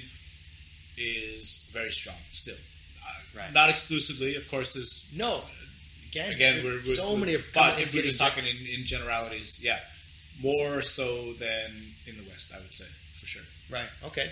That's huge. Fit in and not stand out happens a lot. I got one that I thought I might mention. I you might notice that we're sitting here in our socks, Mm-hmm. right, uh, in the house, right, and and while that might be kind of common in like East, Eastern Canada and other places in Canada, stuff in other like a lot of Americans are used to wearing their shoes in the house, but this Koreans is like there is no shoes, and I think of uh, Frank Costanza on Seinfeld where he had uh, his romance had broken up in Korea, and he was like saying, if you ask me, they place too much em- emphasis on shoe removal, right? so and and uh, and that, and that's it. And I have a it's just something that's a little bit of a of a kind of a quirk or something, but it's just it's very huge. Like even in restaurants, right? Tell about a restaurant like where people take their shoes off. Why are they doing that? Just to, just real quickly for the Yeah, I mean, you versus the tables versus the other place. You mean like the sitting, Yeah. sitting at the sitting on the floor? Hmm. Yeah, I mean, there's a lot of sitting on the floor that still goes on. The floor is, I guess, uh, more used than we do. Like, you'll have a, uh, you can't see here, but Matthew's got a nice sofa over there. But I mean, a lot of times you have a nice sofa, but people will be sitting on the floor. Like when my in-laws come to my place, I've got a nice sofa. They sit on the floor. If the if the father-in-law wants to take a nap, not on the sofa, not on the whatever. He'll just nap on the floor. So the floor is certainly more of a of a used space. And like you said, in the restaurants, there's still a lot of restaurants where you sit on the floor to eat. So obviously, you must take off your shoes before you go in there. Yeah, and it's brand new ones. Even is what I want to emphasize. yeah, it's yeah. not just like oh they're still around. It's No. like the brand new ones Yeah. come out and they're all beautiful, and Like, modern. I- I- in general, I and, think- and then they have a section for that. Uh, I think Koreans uh, are more comfortable on the floor than in other places. Yeah, and I think a lot of that has to do is when they have families and kids. They think it's a lot easier, more convenient to have the kids running around, like not like not in a chair or something. Like when there's young kids and they sit down. I don't know. Yeah, oh, could be that. Could There's be that. for And I mean, and I think it has a lot to do also with the heating. Like the, the heating is floor heating, right? Yeah. So when it's wintertime, all of the heating is like under floor heating. So that is, you know, the warm place. Like that's where you want to be when when when when it's cold out. Big the time. closer you can be to, to the floor, the warmer you are. I wanted to share a quick story just about the socks, just again, just for fun. You know, that's what we're trying to do. Have some fun. And uh, the I, remember when I had my my place along one of the first ones, one of my first contracts, and then I had the the. It's owned by the school, and you get they place you in a like a little tiny apartment and all that. But they, I guess, I needed a new washer or something, so they had one sent over because it was broken. And these guys were coming to deliver the washer. Two guys coming off the street from their truck carrying this giant washer and like struggling. They were shuffling, and they walked into my house and they started like trying to rip their shoes off. And I was like, "God, what are you doing? Go, go! What is he doing?" And they were like, "Oh," and they took them off and they came right in. Like, You can't touch ground, touch floor with your shoes on. And people, you know, we had a, an American girl come here with our friends. To, to visit with them from uh, they were my friends Canadian you know and they live in Thailand and they came over and they brought an American girl with them we all went on traveling and all that and she came into our house here and it was just kind of came in with her shoes on right away and it was just kind of oh I felt really awkward myself which you know I wouldn't care if it was at Canada but I just felt so it's just so ingrained now isn't it Yeah. Now, I'll say per- personally, I mean, I don't know. It's because I grew up in in a place that gets a lot of snow. There was no shoes going on in my house. yeah I know and it is So, true a lot of uh, for me, I also I, I'm on the Korean side here, not as strongly. Now, now if it's you know if it's uh, not a rainy day or summer and I forgot my something, my phone's over here, I'll you know I'll feel okay about walking in with my shoes on to grab my thing. That's about the but even that's like I feel I'm awkward on my doing that here. tiptoes or something like that. But but but I think that goes for me like before Korea too. Like the idea of of being in the house or on your bed or with shoes on, it doesn't I make know. it doesn't make sense to me. but Americans Yeah, American uh, Are down- weird- are down with that. with that. Yeah, Right, I yeah. I, I don't, and it's not even comfortable. Like I don't like I want to get my shoes off as, as soon as I can. okay well there you go but it's there's a heightened version of it here right Very much. you know so yeah Oh yeah, like you're right. yeah you're you're you can't be stepping on the. Okay, so we got a couple more to go through here, and uh, I got I got one here. I got to give a special shout out Special shout to Kendra Gillis Walker from Halifax. So Nova Scotia represent, right? Um, and by the way, speaking of Nova Scotia representation, do you think how many East Coast people do you think are living in Korea? Before we ask Kendra's question, so Ah, wow, that's a tough one. like I mean, not how many, but okay, just, so- just give an idea. Like there's so many, what, right? what I was, yeah, what I, what I would say is amongst our like kind of foreign community, when when you meet, especially Canadians, it's like, oh, where are you? You're Canadian? Oh, okay. Where are you from? There's a lot of East Coast for sure. Like I would say, uh, uh, you know, more than there should be. More than there should be. Well, well, but yeah, more than giving more- yeah, if you were to base it on way more population, represented, yes, like- way more represented crazy. than other places for sure. Yeah. Uh, yeah, for sure. I So don't I don't know if like East Coasters they like to travel, or there's maybe it's the job uh, availability is one theory of that, or you know just the the type of the whatever personality of an East Coaster.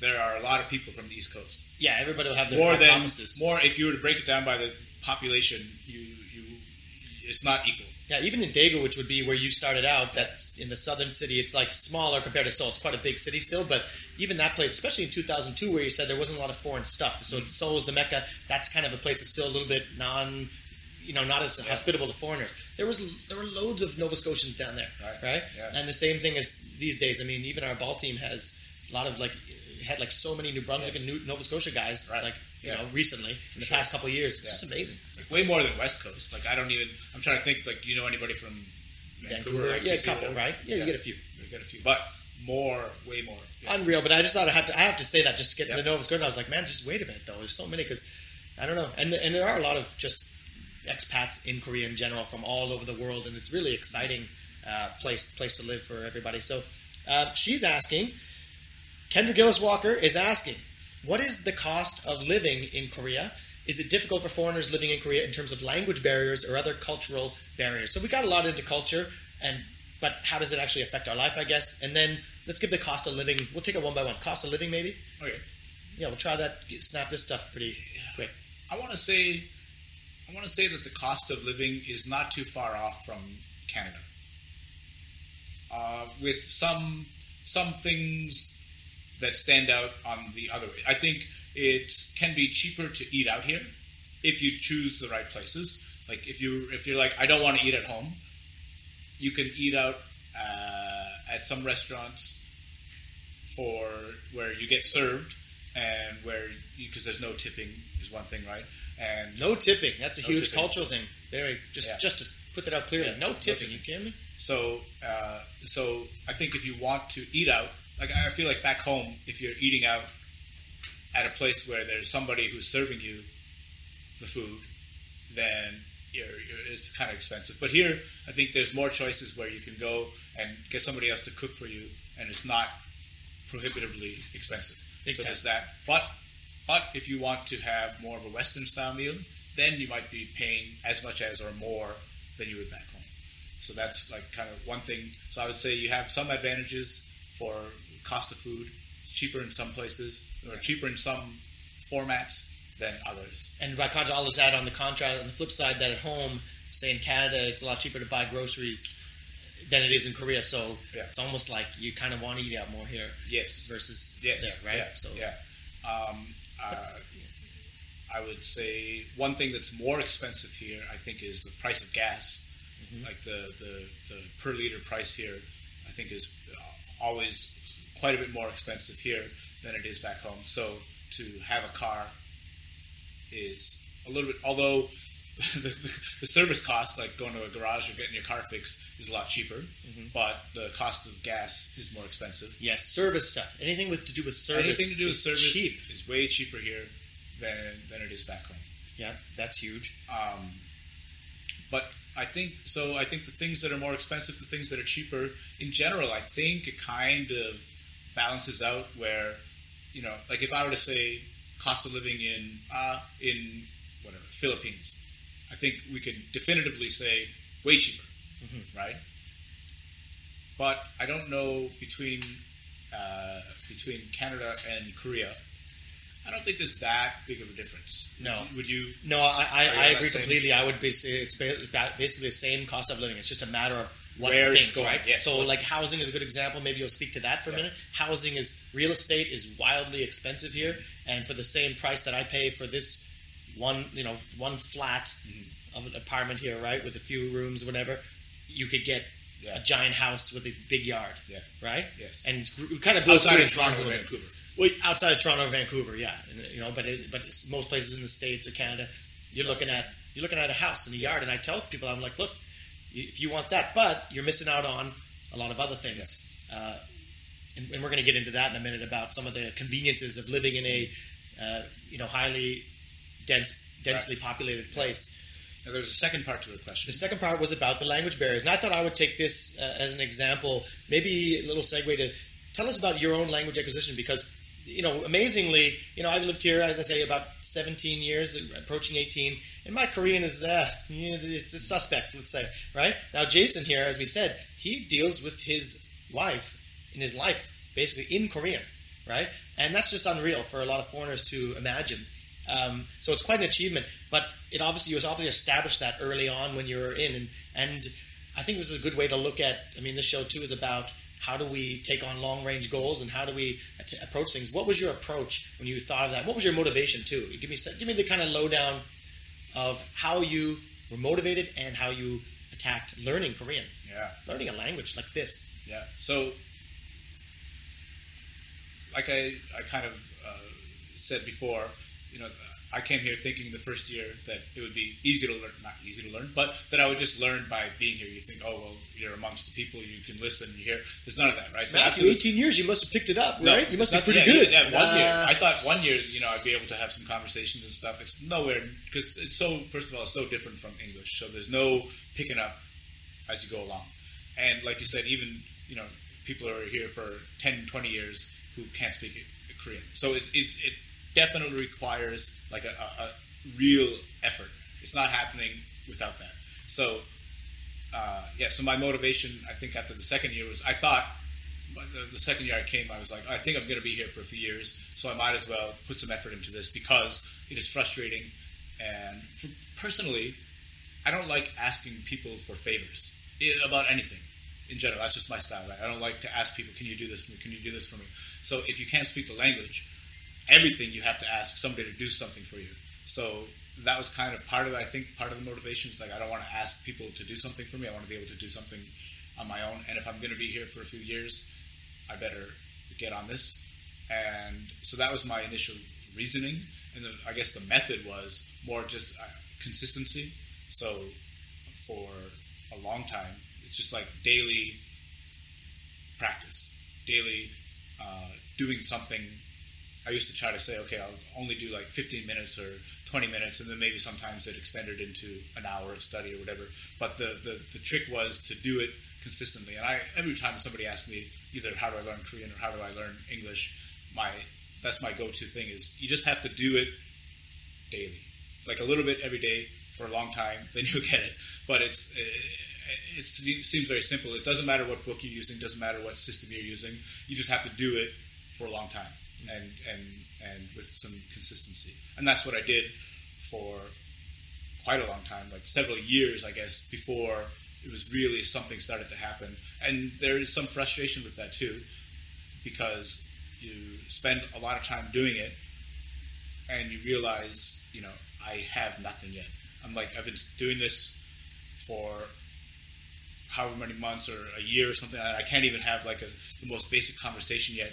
And there's that point where you kind of get frustrated, and you might just say, "Screw it, I'm not doing this anymore." Mm-hmm. And I think that's what a lot of people do. But somehow I was kind of managed to push myself past that to a point where I remember once, like I had a conversation, like a, a you know something back and forth. Like I asked mm-hmm. something, they answered, and I went back. It was like, whoa, okay, something's happening here.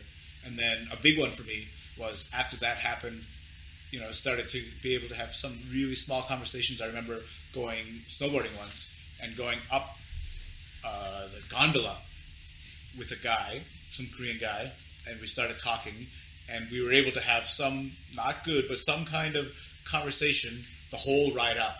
And I was like, oh my god, I just had a, a kept something going, some kind of a conversation as basic as it was for the whole ride up the god. I'm, I'm starting to get something here. and then it kind of just goes And, from and there. that that motivated you more though. that motivated me more for sure. more. Okay, yeah, for sure, for sure.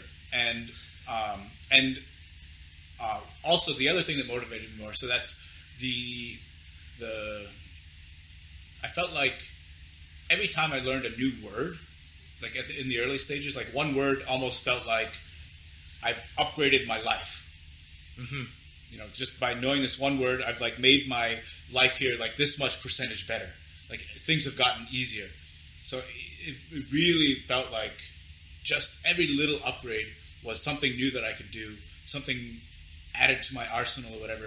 It just it had these real jumps in in and and that's what I tell people. If you learn just some Korean, like every little word that you learn, it really like that word upgrades your. If you could just have one more word, it's just better. I've said a lot over the years that uh, the, the quality of my life increases to the degree that I learn more Korean. Right. It just it Yes. just it just opens up and just becomes more Yes. enjoyable. Yeah, yeah. And as far as like, I think the question kind of talked about that, like quality of life, or or the like, what is it like the language barrier? Yeah, cultural It barrier. sucks. It sucks to not be able to, to to to live here and not be able to communicate. I think is yeah, it's very uncomfortable Right. because, like I said, you're dependent on people to do stuff for you. Mhm. You have to ask somebody to do. I mean, because there's no people. Uh, there's not that much English here in general in the general everyday life. You have to be able to do the Korean part. So without it, I mean, you're stuck a lot of times asking somebody to do something for you. Now, you lack of independence, and you don't feel like a person. You know what I mean? I get it. I, I want to add a bit on, on the as far as as far as like how you do get by people who don't speak Korean and all that. There is quite a bit more English now, especially like these days, and mm-hmm. certainly not 20 years ago, and then but a lot more these days, especially in the bigger cities. You get mostly somewhere wherever you are, there's somebody that can kind of maybe they can get by in English, the kind of way you were originally getting by in Korean, and you can do it enough that way, but you're still very restricted. Yeah. And the second thing I'll say to that, which I say to foreigners all the time, is at least learning learning the alphabet, the Hangul, the alphabet which you got me drilled on the first week, and in one of the days, and I learned in two hours. After two hours, I was looking out the window reading signs, and I've heard people say, "Oh, you can learn Korean in an hour and a half or whatever." Fine, an hour and a half, two hours, you can learn the whole alphabet and start reading. And I say to people that the half of the world, maybe half, I don't know, opens up to you because a lot of signs places, buildings, everything. It's just written in Korean, English words in Korean, as you know, it, a lot of it, and you just kind of pop things pop up, so you don't you don't have to know all the vocabulary. Right. So even that, and, and just generally getting by, like what's that thing that you're reading products and stuff, you can just get a sense of what it is because there are, a lot of them are named in English. Yes, or just characters. food names. Yeah, Right. Yeah. So yeah, and you're reading me- me- menus and stuff, right? Right. You go, oh, I, I've heard of bulgogi, I've heard of you know whatever. So oh, that's what that is. So you just it's just uh, opens up your world Yes. for for a very small price. But then to get further, like where you are, it costs a lot more to Yeah. get that next level. And Thing. another thing, another big thing that I always say is the to the culture. If you want to understand a culture, you have to understand the language, and if you want to understand the language, you have to understand the culture. So they're so connected, like because there's expressions in Korean which we don't use in English, and that's because it's connected to the culture of like I don't know, like there's nunchi or bunigi or these kind of uh, these kind of concepts which are very you know uh, Korean culture concepts which if you don't understand that word you don't know what is going on around you. And then if you don't understand the culture you don't understand the word. So you have to be out there with people and in certain situations to really be able to get like the idea like bunigi is like the atmosphere right? But the atmosphere here like uh, when we go back to the group thing right? So if we are all out drinking together and somebody's like bunigi is not good. The atmosphere is not good. Well that means like the whole group atmosphere is not good and that's disrupting you know that's a very big problem because we're all supposed to be in this group and we're all supposed to be having fun together, right? So if that if the bunigi is off, you know, there's then then that's a very big. But, but if you don't understand that word, and somebody says, "Ah, 지금 분위기 it's like the 분위기 is not good. Like, why is that important?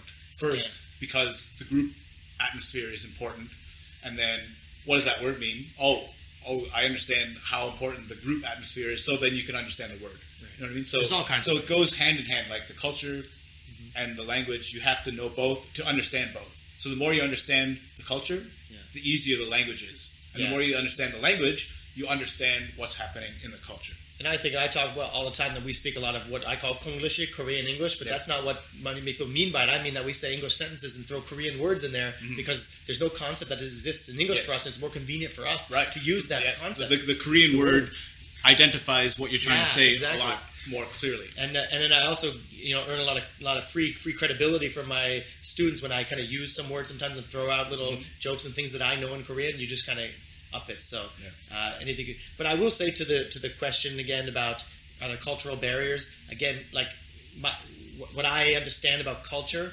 increases my quality of life and my ability to connect with Koreans and live a better life here. And it's better every year. So after one year, people might experience something and learn a lot in a year, and then another year, and then 18 or so years. But but at the same time, if you come to Korea now, you, you I don't think there's much to be nervous about in the way of there's going to be a lot of cultural barriers, and I won't really be able to succeed or something. I think you can really uh, people come here and do very well. I think this like it's very westernized place. You know what I mean? Like more than people would think. Like it's it's a lot.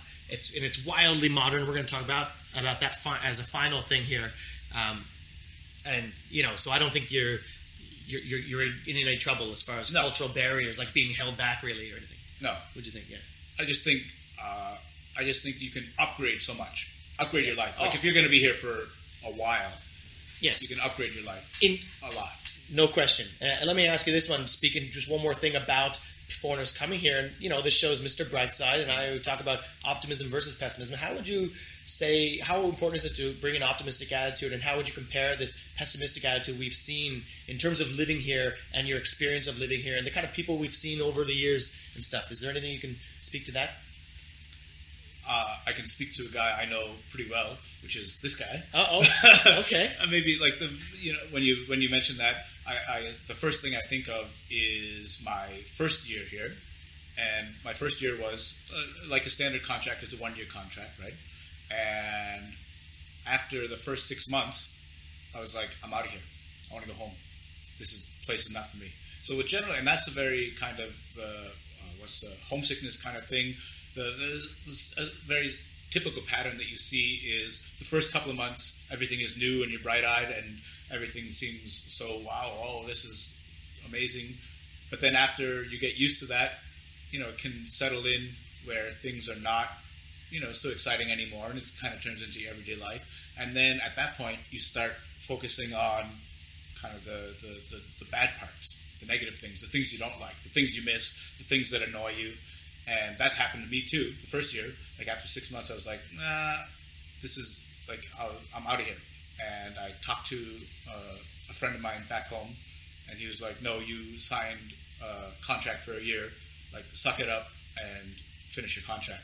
Like, I was like, on Suck the it up, Chris, Will. On the plane home, basically, right? And I was almost, I thought he was going to give me the, the green light to do that. And instead, I got the suck it up speech. And uh, and so I was like, oh, so kind of shocked. I was like, oh yeah, what am I like? I realized that I was looking at all the negative stuff, and I was kind of focusing on that. And so for the second six months, I kind of made the decision there. Okay, I'm going to start again doing different things, kind of exploring more, going to different places, try whatever, try to meet people, try to get involved in other things, and look at the bright side. Like I made a conscious decision after that phone call that I, that's what I got to do, and because I realized, oh, I am being like a negative Nancy here, and so that's what I did the second six months, and then all of a sudden I started having fun again, and the idea that you know one uh, seriously like six months I thought that was it. There's that that's all it was going to be, and now it's been 20 years. So I would say that you have. it's very easy here to find stuff that's annoying. I do it every day. You know, there's stuff that annoys me. There's stuff that I don't like. There's stuff that you know that I miss. Uh, I don't miss too many things that anymore, but because everything's here now almost. But but there are things that I don't like, and it's very easy to focus on that, and a lot of people do. So when you're talking about like the kind of people that come over, yeah, a lot of people do look at that stuff. And if you want to do that, I can list a whole list of things that I don't like that happen a lot of times here. But I think if I was back home, I could probably do the same thing too. But the problem is when you're just focusing on that, it's too easy to find those things. So you have to kind of keep control of your own mind and see what what am I looking at. Am I looking at yeah? Am I looking at whatever? I don't like the driving style. This guy cut me off. I can focus on that, and you know, and you get caught doing that sometimes. But also, oh, you know, uh, all the, the the good stuff is there too. So it's just a matter of what you're focusing on for sure. But a lot of people, I don't know if it's because you get homesick and you're kind of looking for an excuse and you're looking for a way out. You know that happens sometimes. You're not happy in your own life, and then you can very easily find things that you're not happy about in Korea, and you blame it on Korea. There's, there's some of that going on too. And I find that we, we've seen enough of these people, and we've done well to kind of drop them after an early enough time. But uh, but I think that those kind of people just they, they just do that exist like that anywhere. So they they just think, Yes. oh, if I were home, it'd be better than this. But then why'd you come in the first Mm. place? So they're just not going to do well wherever they go. Right. And I've kind of recognized that. Uh, I've seen a lot of that here, and I think Korea, like anywhere, is really what you make of it. I mean, that's my whole that's my whole belief. Of the whole idea of the show is anywhere you are in your life, you can make it something great because you know life is good. I'm telling you, right? And certainly life is great in Korea. And I want to kind of wrap the last one. It's not really wrap because there's a little bit in this, but it's the final one. And another listener asked. Because because I've said a few times, and the person's heard me say that. Say, is it true that Koreans wait for nothing? Because that's what I say. And I guess I would like to just give a couple really exciting things about the pace that Korea moves at, um, and and the kind of like, some examples of the of the just the, the service and speed that, that the world that it develops here, um, like cities popping up everywhere, this kind of thing. What is like uh, Bali Bali culture, right? What does that mean? Tell us what that is. Stole my move. Well, um, yeah, but Yes. yeah. What is it? And then can you describe it? And then we'll give a couple examples, and then we'll we'll wrap up here. Yeah. So, like you said, Bali Bali. I mean, if you translate that, it means hurry, right? And and I think in general, Korean people identify themselves as that, right? Like many Korean people will say, "We're Bali Bali," like that's our culture. And I don't know when that started. It could be could be like after rebuilding after you know Japan's occupation. It was like, hurry up, we gotta build stuff up here. Like after the war, you know, we gotta build after the Korean War. Maybe it's like we gotta build stuff. Hurry up, let's go, let's go, let's go. And it might have started from there, but I'm not sure exactly when it started. But everything here is about let's get it done. Let's get it done now. There's no time to waste. We're in a hurry, and sometimes that's good, sometimes not. But uh, yeah, it's uh, it's a big when we were talking about earlier, like what is the culture? That could be one example of what we can say is like everything is about getting stuff done right away, efficiently, quickly, and that can include driving. It can include you know building stuff, uh, making stuff, but uh, there is very little patience for wasting time uh, when it comes to getting something done. Like when there's something that can be done, let's get it done now. Whereas back home, it's slow. Like we are in no rush. You really realize that after spending some time here, right? Like uh, I talked to my sister. She needs to get glasses uh, for her son, and you know she makes an appointment with the optometrist, which is like uh, a couple of you know months away Yeah. or something like that. You know, you make an appointment to get, and then you get, and then you have to order the glasses. You know, I mean, I guess there's quicker services too, but generally the process is you wait for some time to get the glasses, whatever, right? But here, like she came to visit here, we went where I was living at that time. We went across the street, you know, five minutes from my house, and five minutes to almost from any house in a in, a, in any place, and eyes got tested, and the glasses were ready in an hour. Right there, right? Like Yeah. didn't go to some other place like that, and that's just normal.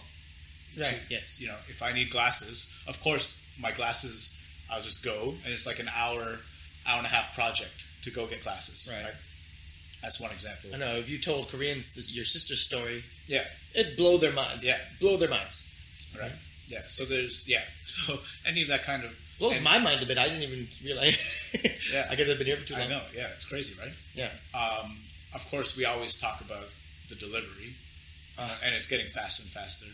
I mean, what you ordered Yeah, so I had like you know, I'll give you a coupon. So Coupang is one of the big ones. There's a lot of what tech. It's like an Amazon. It's like an It's like an Amazon delivery service, right? So you go to their website and you buy things from them, but it's, they're not really the sellers, right? So it's various sellers, and they're just the kind of medium, media, media. Not always. The agent. That- that is- they do sell stuff. Oh, yeah. Okay, yeah. So they sell lots of stuff. Well, just like Amazon, I guess. Sells Yes, stuff, right? yeah, Amazon sells their own stuff, and then there's also other sellers. Yeah. In any case, they deliver, and, and there's lots of different Tech Bay companies. taekbae is the delivery service kind of thing, and uh, and then there's a bunch of them. A Coupang is a big one. I'll just use them as an example. And then they've upgraded to Coupang Rocket, Mm-hmm. and that's this one where you can kind of order. Uh, we had this one where now if you order before maybe 10 a.m. in the morning, you get it that afternoon, or be before six that day, guaranteed. Right? So we got uh, what was it? E- uh, Eva's uh, our cat. Just we got a couple little uh, like a scratch thing for her and a new little house thing that she can live in. She ordered yesterday morning at like nine thirty or something. What did you, can you say? You can, go ahead. What did we? Nine fourteen and it arrived when? Oh, her fresh and her fresh food and all that. It arrived at like two p.m. or something, right? Yeah. They guarantee delivery by 6 p.m. If you This is order what's before going on. 10 a.m.. If you order before 10 a.m. And then the other night we were here and Same uh, day now. This yeah. is not 6 p.m. the next day. This No, this is and, and we were here the other night, uh, and it was like just about nine, and, and my wife wanted a glass of milk, a glass of milk, and I thought, oh yeah, I think it might be the end of the milk. And she goes, oh, do you need milk for your coffee in the morning? I pretty much, I usually put it in my coffee, and then I thought, I thought, ah, whatever, I'll just drink black black coffee. She goes, no, I'll just order some, right? It'll be here, and I was like, what? what and it's again, if you if you order before 10 p.m., right, it's guaranteed to come by the next morning, and typically it comes, yeah by 6 a.m. is guaranteed, and it was. I was out at 5:30 in the morning. It was there, and actually, it had come at like one before 1:30 or something. They actually they'll send you a picture. So the guy goes there and he takes a picture of your door with the package. And she said sometimes they do it with a flourish. They put the hand out, right? But if they're joking, but it says the time shows that they're at your house. Drop the package off. So later when you wake up, you can say, oh yeah, they were here at 1:30. So she ordered it at like quarter after nine. It came at 1:30. Met- Just milk. I, this kind of stuff. But like, and I'm telling these two stories. It's not like this was crazy. These two things. This is just. Ha- I can tell you a hundred stories over and over. Oh, I need whatever, and yeah, it'll be here tomorrow. Yeah. And then I guess the, the, the popular one you see on TV, something like the DMV, right? Back, back uh, Oh, yeah. to go get your license or whatever. Like it's always the big joke. If you go to the DMV, you gotta wait forever, and it's like the slowest thing. And in what's that movie Zootopia? They do. You know the, the the sloth is working at the DMV. Oh, is that course. right? Okay, that makes sense. And I haven't it's a big seen thing. that. So here, I, I had one thing too where I had my license and I let it expire. Right, and I was just like, ah, I, I, I, and I avoided going. I knew I had to go, and it was this big thing. This is a whole different, you know, topic of you know get things done. But anyway, I was like, ah, I got to go, and I, I just had built up in my mind that it was going to be this nightmare where I'm going to have to go and do I don't know some driving test or whatever because I let it expire. Anyway, I thought it was going to be this complete hassle, right? But long story short, I finally decided, okay, I just got to suck it up and go. And then I just went in there, and I th- had to pay like I don't know, twenty bucks or something like that. And within ten minutes, I had my new license. Nothing. That's it. And and and the waiting time, maybe I waited ten minutes to, to for my turn. Yes. And then I went and I'm like, ah, here's my license is expired, whatever. She's like, okay. I had to sign some form, and then the license was there, like done. Yeah. Like with my, with my picture, the whole thing. You know, I had to bring a picture, and it was done. And I have my license. Not wait for it in the mail to come. Not like a temporary one until whatever. Just like it's all just done and painless. Painless. I know it, you you avoid, but then you go. Yeah, uh, yeah. So there's the the story. One thing, of course, is like you know you just avoid things and they're never as bad as you thought they were if you just get it done. That's but as far Yes. as It's a lesson to be yeah, taken. that's that was my lesson of that day. But as far as speed and you know that, that's the kind of thing you just like why waste time? You know, Koreans are not having it. They're not having. It. No, they don't play that. Yeah, even like a passport. How long does a passport take? Maybe a day, a, t- a couple of days, like to get to get a passport. Yeah. Yeah, right. And, and then I think you can get it probably. You get online now too. Yeah. right? And and it's not nearly as expensive as it would be back home. Yes, right. Uh, so, yeah, so, yeah. there, there's all kinds, and I I also want to just, as a, on the point of this too, just the idea of these cities, just to give one more image. I mean, we could go on and on and give examples and images, but one more is like uh, where this city where I live, Segyo, is like a newer city. It's about 10 years old, and Dongtan, the kind of broader city, it's kind of maybe a satellite of. Dongtan was like 15 years old, not even yet. Like it just when we were living here in Seoul, it just didn't exist, and now it's this suburb of Seoul, but this giant place, and they've got Dongtan 2 being built now, which is three times as big as the original Dongtan, and it's just like operational within two years. There's a, a whole giant city, like bigger, you know, as big as any cities that we generally live in, like at home, like any regular city in Canada. Yeah. It's crazy. Um, I, I just they're just going like there's moving and building and flying, and that's like when my dad visited four different times. He just would constantly go the apartment buildings, the buildings, and what are they construction everywhere, and it's just really exciting. I find to be here when people are trying to progress quick. But you go ahead. I'll give you another example. Opening the bar. You know, I'm not sure. I've never opened a bar back home, mm-hmm. but I have this idea of you know when you're talking about selling alcohol and like the red tape and the time that would be involved in all of that. From the time, I want to say, it was about one month that it took for for from the time we signed the lease to doing the the interior and to get everything like set up for actually opening opening it's like a month A month. a month Okay.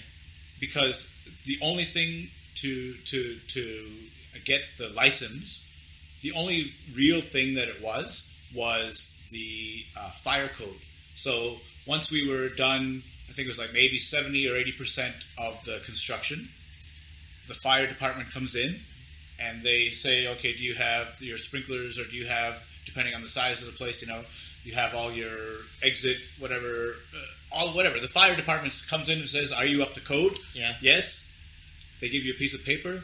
That was all we needed to get our liquor license to open an establishment that sell, sells booze. All right. is it like and then i went to the, the, the city hall place give them my id give them that paper the real estate contract maybe one or two i don't know if there's any other uh, any other documents okay you're in business done like done nothing I know. this is how it goes, man. there's no there's no waiting months there's no whatever Exactly. it's just like you just Yeah. done Things move quick. People are not waiting. Yes, it's true. Koreans don't wait for anything. It is true, officially. And we could go on and give so many more examples. I mean, 20 years of examples of just constantly how you things are happening quickly for you. Now, this is not to say that oh, Korea is the best place because it's you know everything's great, right? Which overall it is for us, and that's why we live here, right? You can make a big case living at home and be like, why things that are so great there, and then you, know, so it's not about that kind of that kind of thing like oh everything's so fast and everything sucks at home and whatever it's nothing like that um, you know but uh, and, and like i said we could go on and on but um, we're gonna have to wrap it up because we're getting we're going way way over our time here but whatever it's it's been fun and it's been uh, a lot of stuff and I want to ask people if you have other questions about Korea because we have not not covered anything. If you have questions about Korea, Koreans, or Korean life, or anything you've heard here today at all, I think maybe the best place to go is the Facebook page, uh, facebook.com slash matthewboulton.ca. Um, we can, you know, that's a great space to have conversations. Maybe somebody else will kind of, you can talk amongst yourselves and people who are who are aware or what you want to know. And I'll certainly be happy to get involved and answer more questions about Korea that something that was piqued here. And I wonder if Jason wouldn't even mind getting in, entering the black hole of Facebook just to specifically go to that page and maybe get involved in some of those and answer some of what you're what you're interested in. Um, and of course, if you found anything valuable in this, uh, and you might think it might be interesting or valuable to somebody else, please share it with that person, or just uh, share it at large, of course. Uh, Jason, do you have anything else you want to say before we, uh, we go here? I Just give to- my final remarks. Yeah, just to, to, to hop uh, on, on top of that, I mean, if people find this interesting or if they wanted us to dig into anything deeper than we did, because, you know, in this, we've glossed over many topics, but if anybody wants us to, you know, to, if they're curious about more things or if they want us to dig deeper into anything, I mean, we can, I'd be happy to come over and hang out some more. And this is a fun, fun format to be talking about stuff. So, like you said on the Facebook page, just have, you know, give us some more questions, and maybe if it seems like there's enough interest in some particular topic, we can go and dig deeper and, and answer some more questions anytime. It'd be fun. All right. Well, I'm going to thank you very much for taking the time today. Jason does not live around me anymore, so this is he's really going out of his way, and it's made it uh, way more fun for me, and obviously way more fun for listeners than just if I were like, so the next thing about Korea is this, and then I tell my thing. This is way better and, and great. So, um, and as to the listeners, and particularly young people, I want to kind of tell you something that I generally tell a lot of my students, right? Is that you've got one shot at this life, and it doesn't necessarily have to be where you grew up, right? Uh, like you should find the place in the world that gives you the best opportunity to pursue your values, right? The things that you want to achieve, and um, and to build the life that you want to build, the best life that you possibly can. So, uh, for Jason and myself, then I'll say thanks for listening today, and I'll see you guys next time. See you later. Mr. Brightside, your time out to refresh, refuel, and refocus your mind and energy toward building an optimistic framework for flourishing. Life is good. It's up to you to choose the bright side.